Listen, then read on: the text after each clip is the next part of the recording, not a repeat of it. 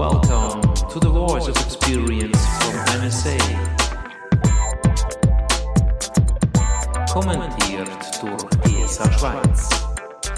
Herzlich willkommen ins neue Jahr. Mein Name ist Bruno Erni. Ich interviewe Thomas Kipwit. Er hat den Podcast von der NSA Voices of Experience wieder übersetzt. Thomas, herzlich willkommen im neuen Jahr. Geht's dir gut? Hey, mir geht's wunderbar, danke Bruno. Auch dir wünsche ich natürlich ein frohes neues Jahr und insbesondere auch unseren Zuhörern. Dankeschön, fantastisch, genau. Ja, starten wir gleich in den neuen Podcast. Das sind wieder faszinierende Interviews, die da geführt wurden. Pilar Ortiz und Steven Iverson haben auch einen Willkommensgruß genannt und das Thema, um was geht es heute, Thomas? Ja, dieser Podcast steht unter dem Motto Geschäftsentwicklung. Ah, das ist immer spannend. Wir sind Unternehmer, wir wollen weiterkommen, ganz klar.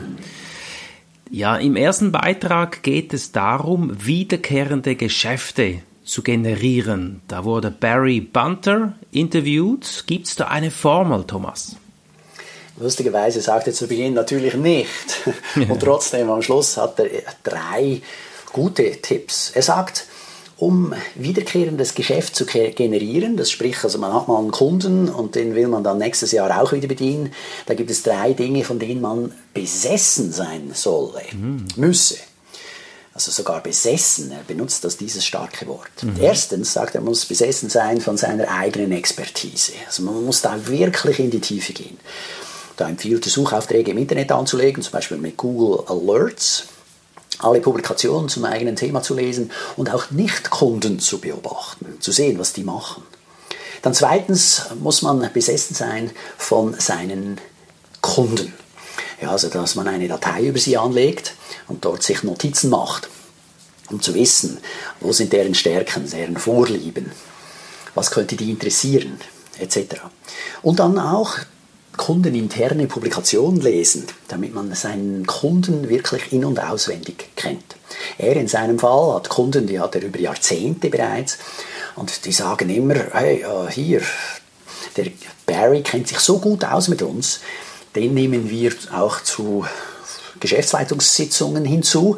Der hat den einen oder anderen guten Beitrag, den er leisten kann, weil er uns so gut kennt. Es geht sogar so weit, dass Barry eingeladen wird, wenn die Geschäftsleitung wechselt bei einem bestehenden Kunden. Was üblicherweise nämlich dann zu, zur Terminierung des Auftragsverhältnisses führt, mhm. ist bei ihm ganz anders. Auch die neue Geschäftsleitung sagt sich, hey, der kennt den Laden schon so lange, den nehmen wir hinzu. Und drittens muss man besessen sein davon, wie kann man seine eigenen Prozesse so gestalten, dass sie möglichst gut auf die Prozesse des Kunden passen. Also dass das schön flutscht, dass man da möglichst gut hineinpasst. Also keine Spezialzüglein fährt. Mhm. Eine Gefahr ist, wenn man sich so mit einem seinem Thema auseinandersetzt, ist, dass es könnte langweilig werden. Er sagt, das Gegengift dazu ist, man nimmt sich immer einen kleinen neuen Bereich vor, den man in der Tiefe neu erkundet.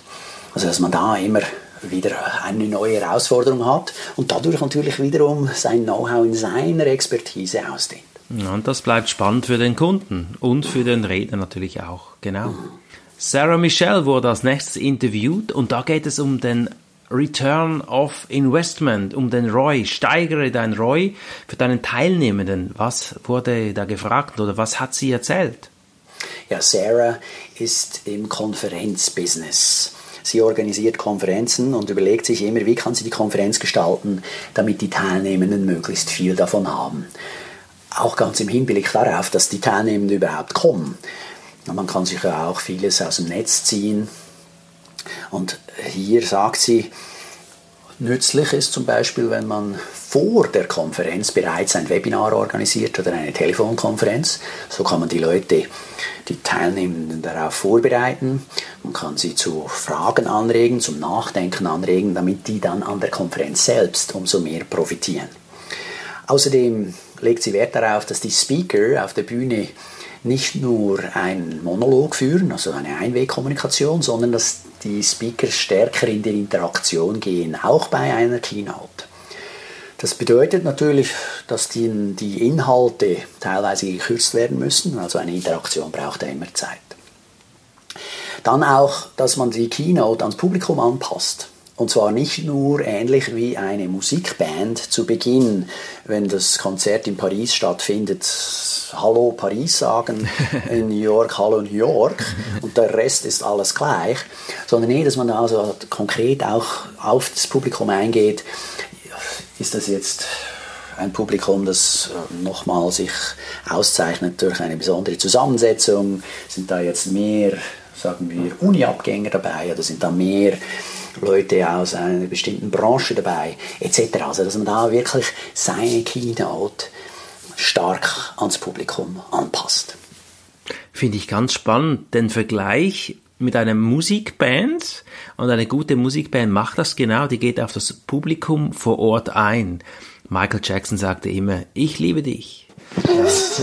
Ja, also dieser Vergleich ist von mir, ja. Und, aber genau um das geht's. Ja, finde ich aber super, super. Und, und, ein Tipp, den ich meinen Teilnehmern bei meinen Rhetoriktrainings immer mitgebe, ist der, dass sie zu Beginn oder noch vor ihrer Präsentation dafür sorgen, dass sie frühzeitig dort sind. Das gibt ihnen die Möglichkeit, mit Leuten, die dann im Publikum sein werden, Smalltalk zu betreiben.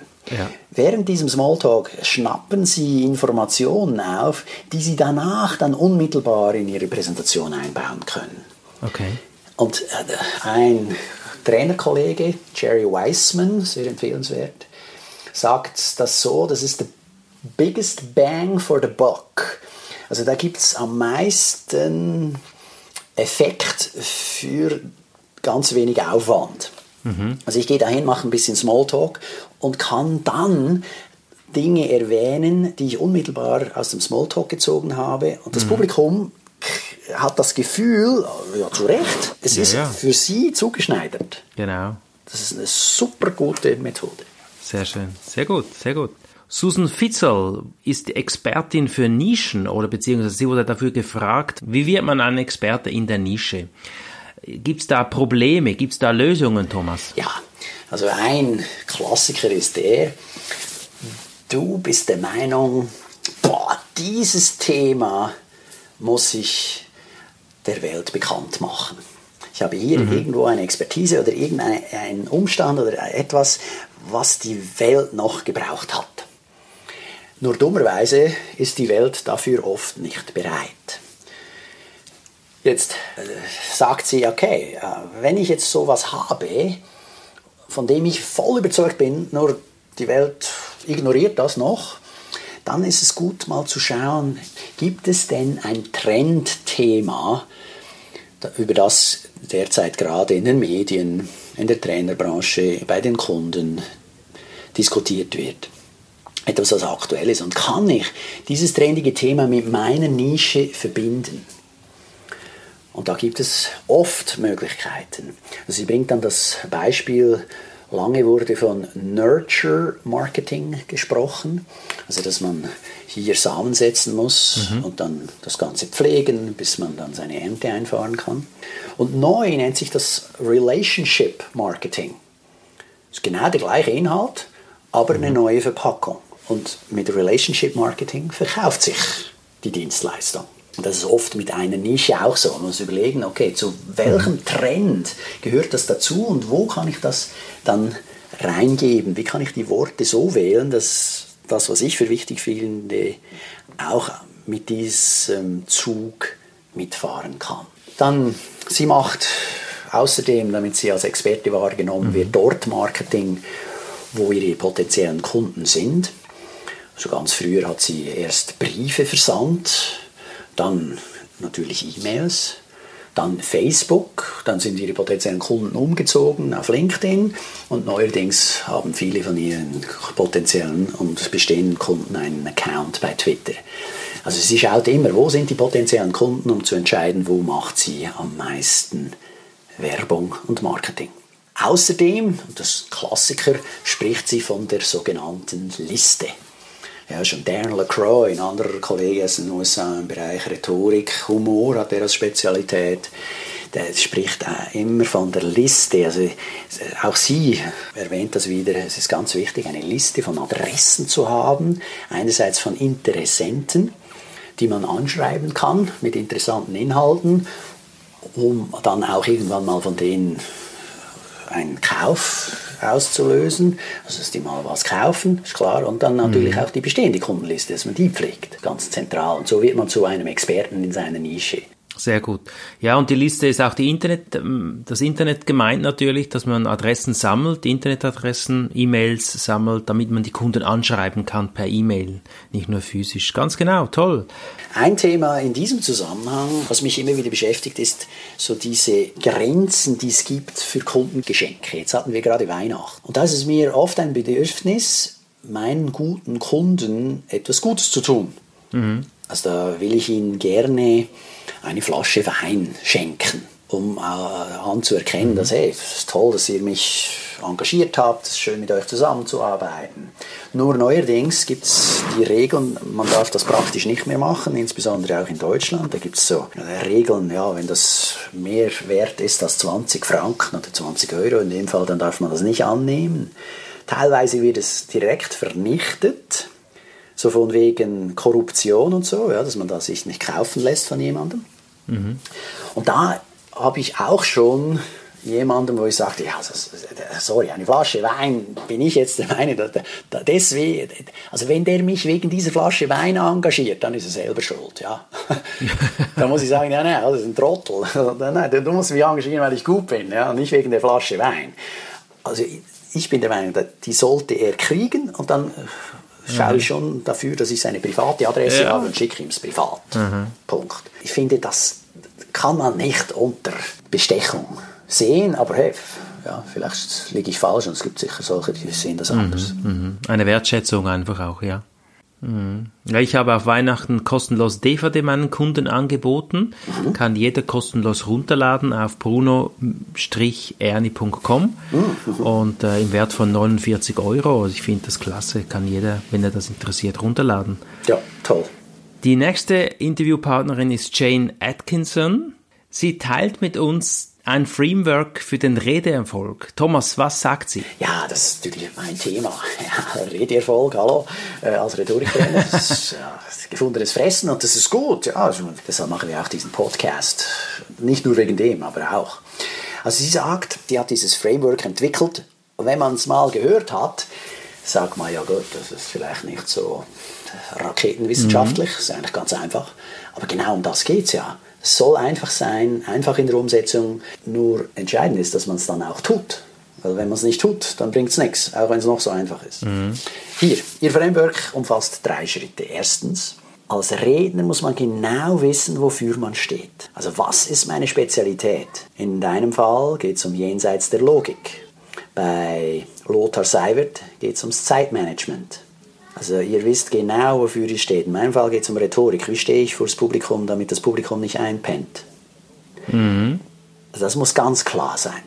Und das sind sich viele nicht so klar.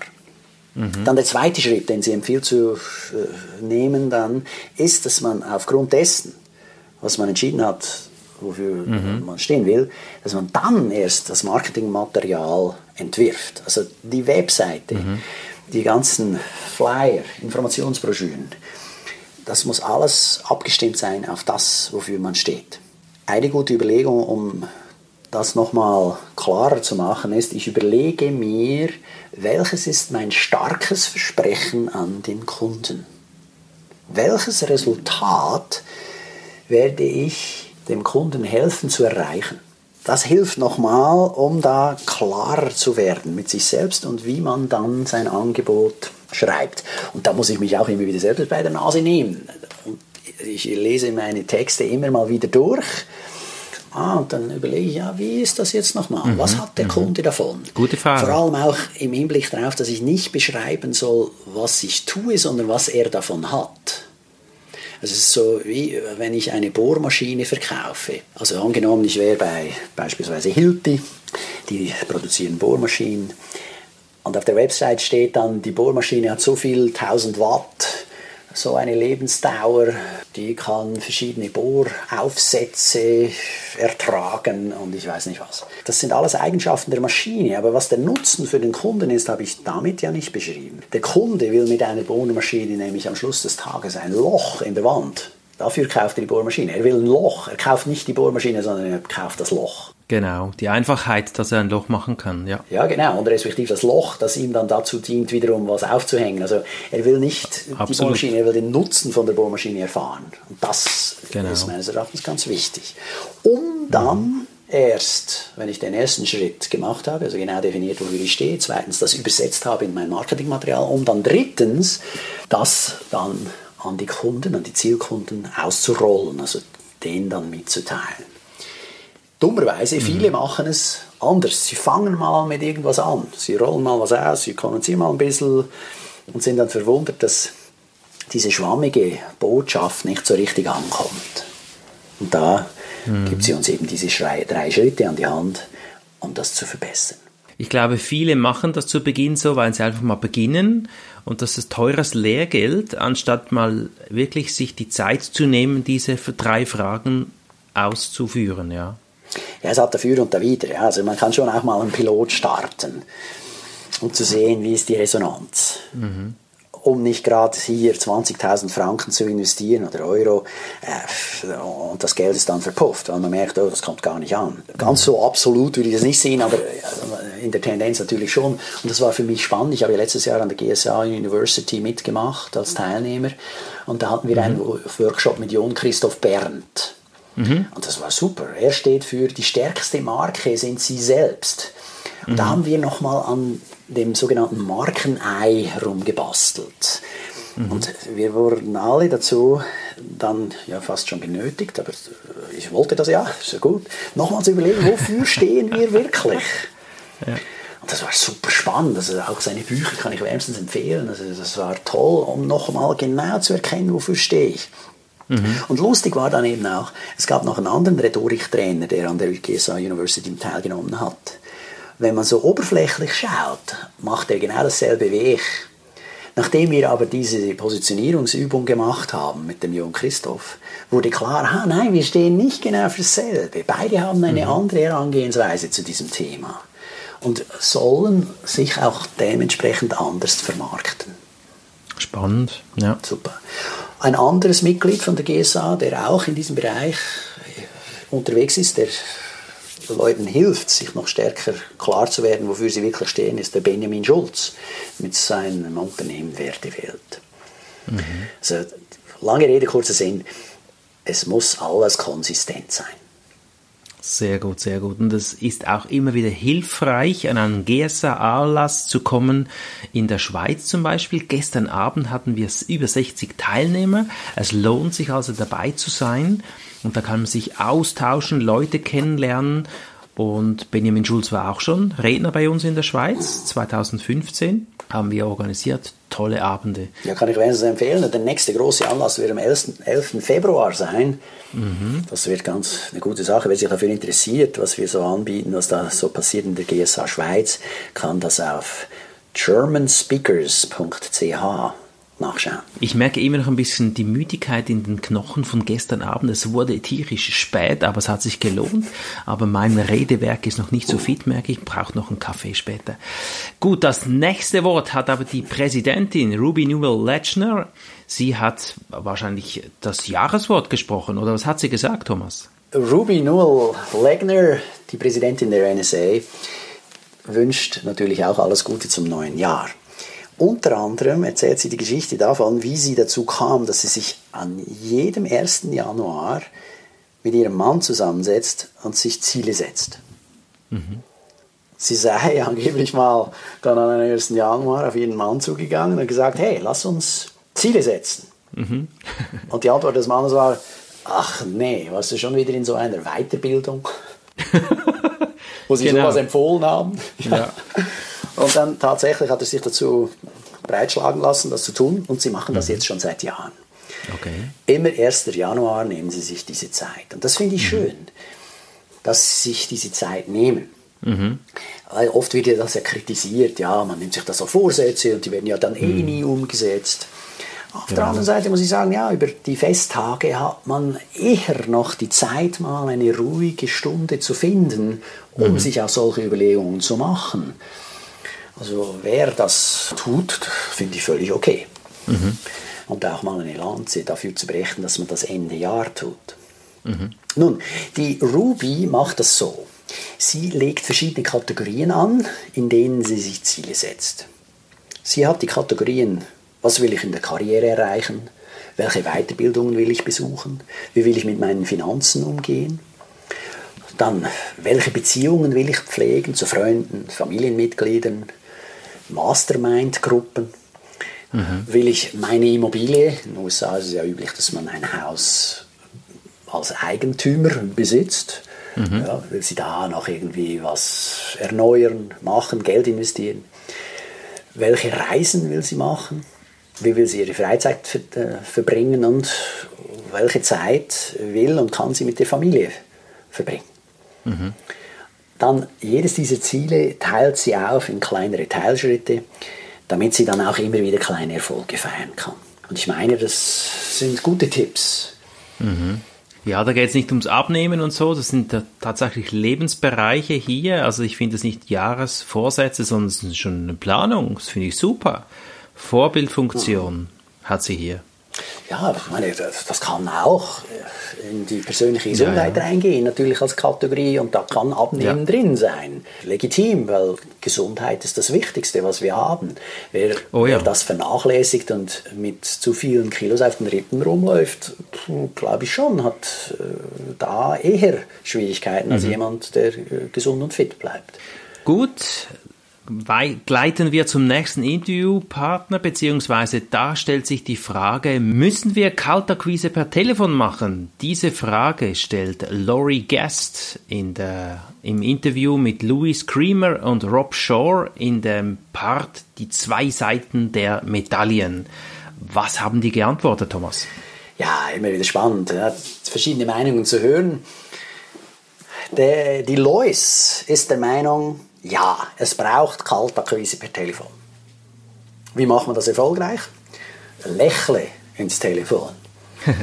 ich kenne das aus einem Bücher, das ist auch aus einem der Bücher, die ich mal gelesen habe zu diesem Thema. Ja, du kannst dir auch einen Spiegel aufstellen, damit du siehst, dass du lächelst. Oh mein Gott, genau. Und das kommt schon viel besser an beim Gegenüber, weil der spürt das, der hört das in der Stimme. Mhm. Sie sagt, das ist deshalb auch wichtig, diese telefonische Kaltakquise, weil dort fängt es mit der persönlichen Beziehung mit einem potenziellen Kunden ja an. Mhm. Und für viele ist so eine persönliche Beziehung auch wichtig. Du musst die Person kennen, spüren, schauen, ob man da auf der gleichen Wellenlänge ist oder nicht. Außerdem hilft so ein Telefonat, seinen Markt besser kennenzulernen. Idealerweise kommt man durch zum Entscheider um dann genau zu wissen, was dessen Ziele und Herausforderungen sind. Selbst wenn es nicht zu einem Abschluss kommt, habe ich dabei dann richtig viel gelernt. Also durch dieses persönliche Gespräch mit Leuten, die im Business draußen sind, die mir sagen können, was sie wirklich brauchen, kann ich auch nachher meine Angebote umso geschickter gestalten. Rob Shore argumentiert dagegen. Er sagt, nee, telefonische Kaltakquise, vergiss es, Blödsinn, braucht es nicht. Er argumentiert so, wenn du eine Nische wählst und in dieser Nische bekannt wirst, dann kommen die potenziellen Kunden auf dich zu. Nicht du musst dich bei ihnen melden, sondern sie melden sich dann bei dir. Mhm. Und unterdessen habe ich das Glück, dass mir das auch so geht, weil ich telefoniere auch nicht gerne kalt. Mhm. Dieser Telefonhörer ist super schwer. Ich habe mal einen Sommer lang 3000 Telefonnummern gewählt. Oh mein Gott. Ja, und es war okay. eine Katastrophe. Das hat, hm, ich weiß nicht, äh, wenig bis nichts gebracht. Mhm. Ich habe es auch nicht gut gemacht, konnte das nicht oder noch nicht. Mhm. Ich habe mir nicht zum Beispiel äh, die Schulung geleistet bei einem Tim Taxis. Schade, mhm. hätte ich es machen sollen, weil da hätte ich wirklich gelernt, mhm. wie das geht, oder hätte ich größere Erfolgschancen gehabt. Aber immerhin, unterdessen bin ich so aufgestellt, wie das der Rob empfiehlt, und zwar, er ist in seiner Nische bekannt. Er hat so eine Nische, dass in den USA und Europa seines Erachtens nur gerade 25.000 Firmen potenzielle Kunden sind. Das ist mhm. extrem wenig. Ja, USA mhm. und Europa, das sind immerhin was, 800 Millionen Leute oder ich weiß nicht, wie mhm. viele Millionen Unternehmen das dann sind oder Hunderttausende von Unternehmen und das sagt er, nur 25.000 kommen in Frage. Und er schafft das in dieser Nische so bekannt zu sein darüber, dass er Bücher schreibt. Das haben wir ja auch schon getan. Ja. Dann, indem er das äh, in bestimmten LinkedIn-Gruppen auch immer mitmacht, kommentiert, ko Beiträge einstellt und an den betreffenden Kongressen teilnimmt. Mhm. Also er geht dahin, wo diese Leute sind, genauso wie wir vorher gehört haben. Ja, ich muss das Publikum dort abholen, wo sie sind. Also das kann dann halt schon auch mal über die Zeit bedeuten, dass man von LinkedIn zu Xing wechselt oder umgekehrt oder dann von Facebook irgendwo anders hin. Das Ganze ist ja immer wieder im Fluss. Ja, liebe Zuhörer, ich möchte dir auch von mir erzählen. Ich mache auch keine Kaltakquise, sondern die Mundpropaganda läuft wie geschmiert, wenn du gut bist und dein Laden läuft. Und das Wichtigste hat Lothar Seiwert schon gesagt, wenn Sie kein Buch haben, dann schreiben Sie ein Buch. Und wenn Sie ein Buch haben, dann schreiben Sie noch ein Buch. Und das ist die effektive, goldige Wahrheit. Haben wir beide.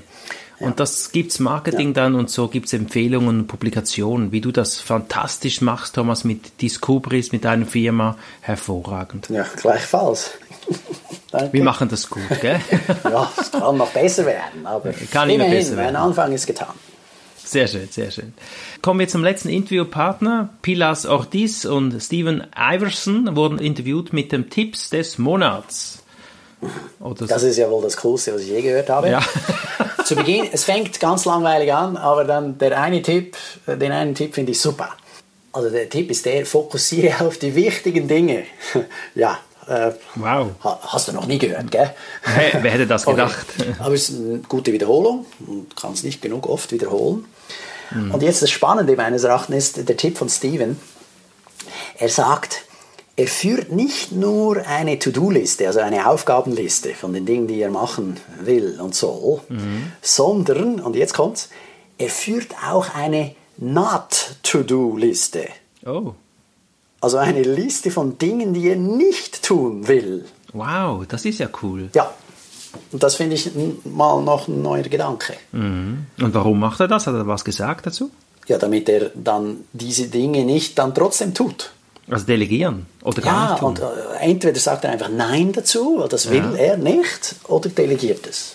Cool. Und das finde ich echt eine coole Idee. Das versuche ich auch. Das habe ich noch nie getan. Oder das mache ich. Und, und, und die, diese, diese Herangehensweise eben not to do, mhm. finde ich super. Super.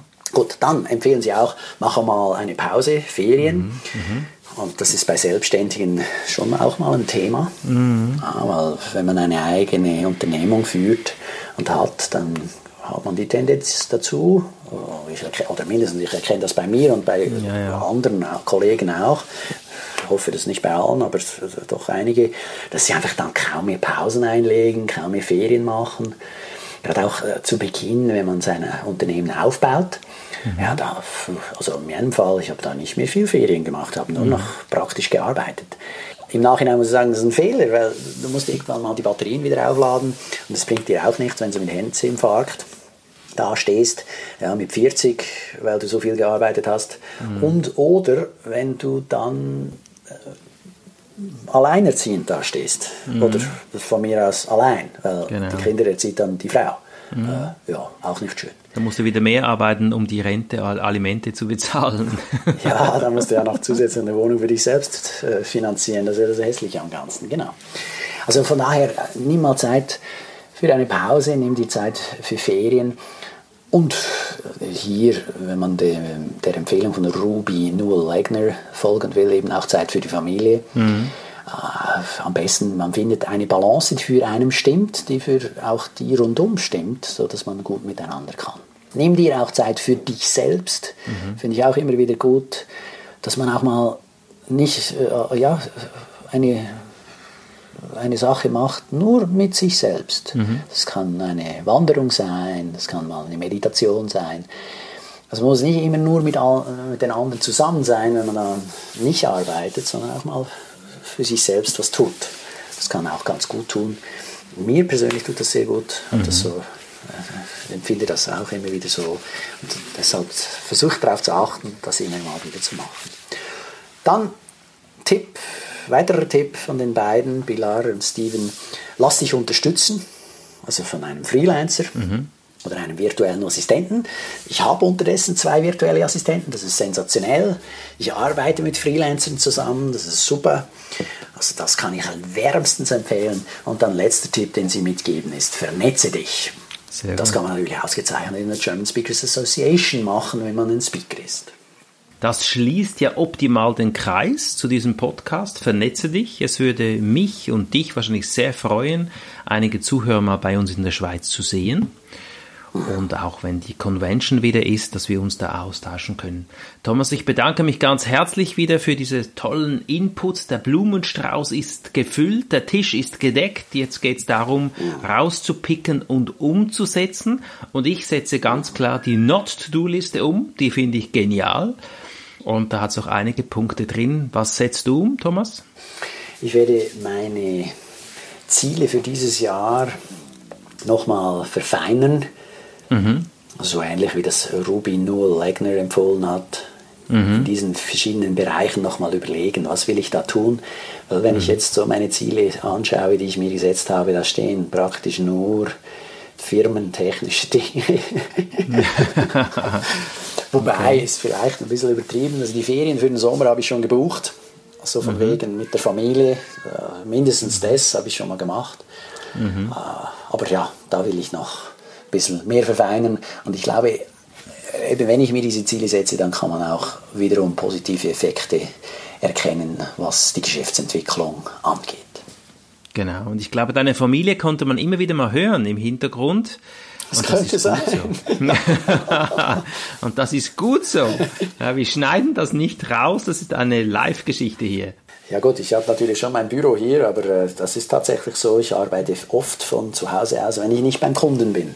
Ja, ich habe nicht teure Büroräumlichkeiten, weil ich arbeite meistens beim Kunden wenn wir, oder in einem Seminarhotel. So soll es ja sein. Genau.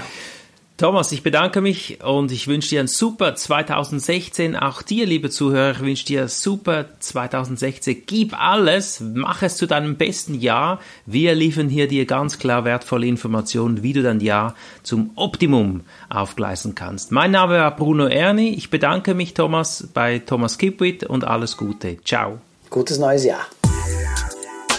GSA Schweiz kommentierte The Voice of Experience from NSA.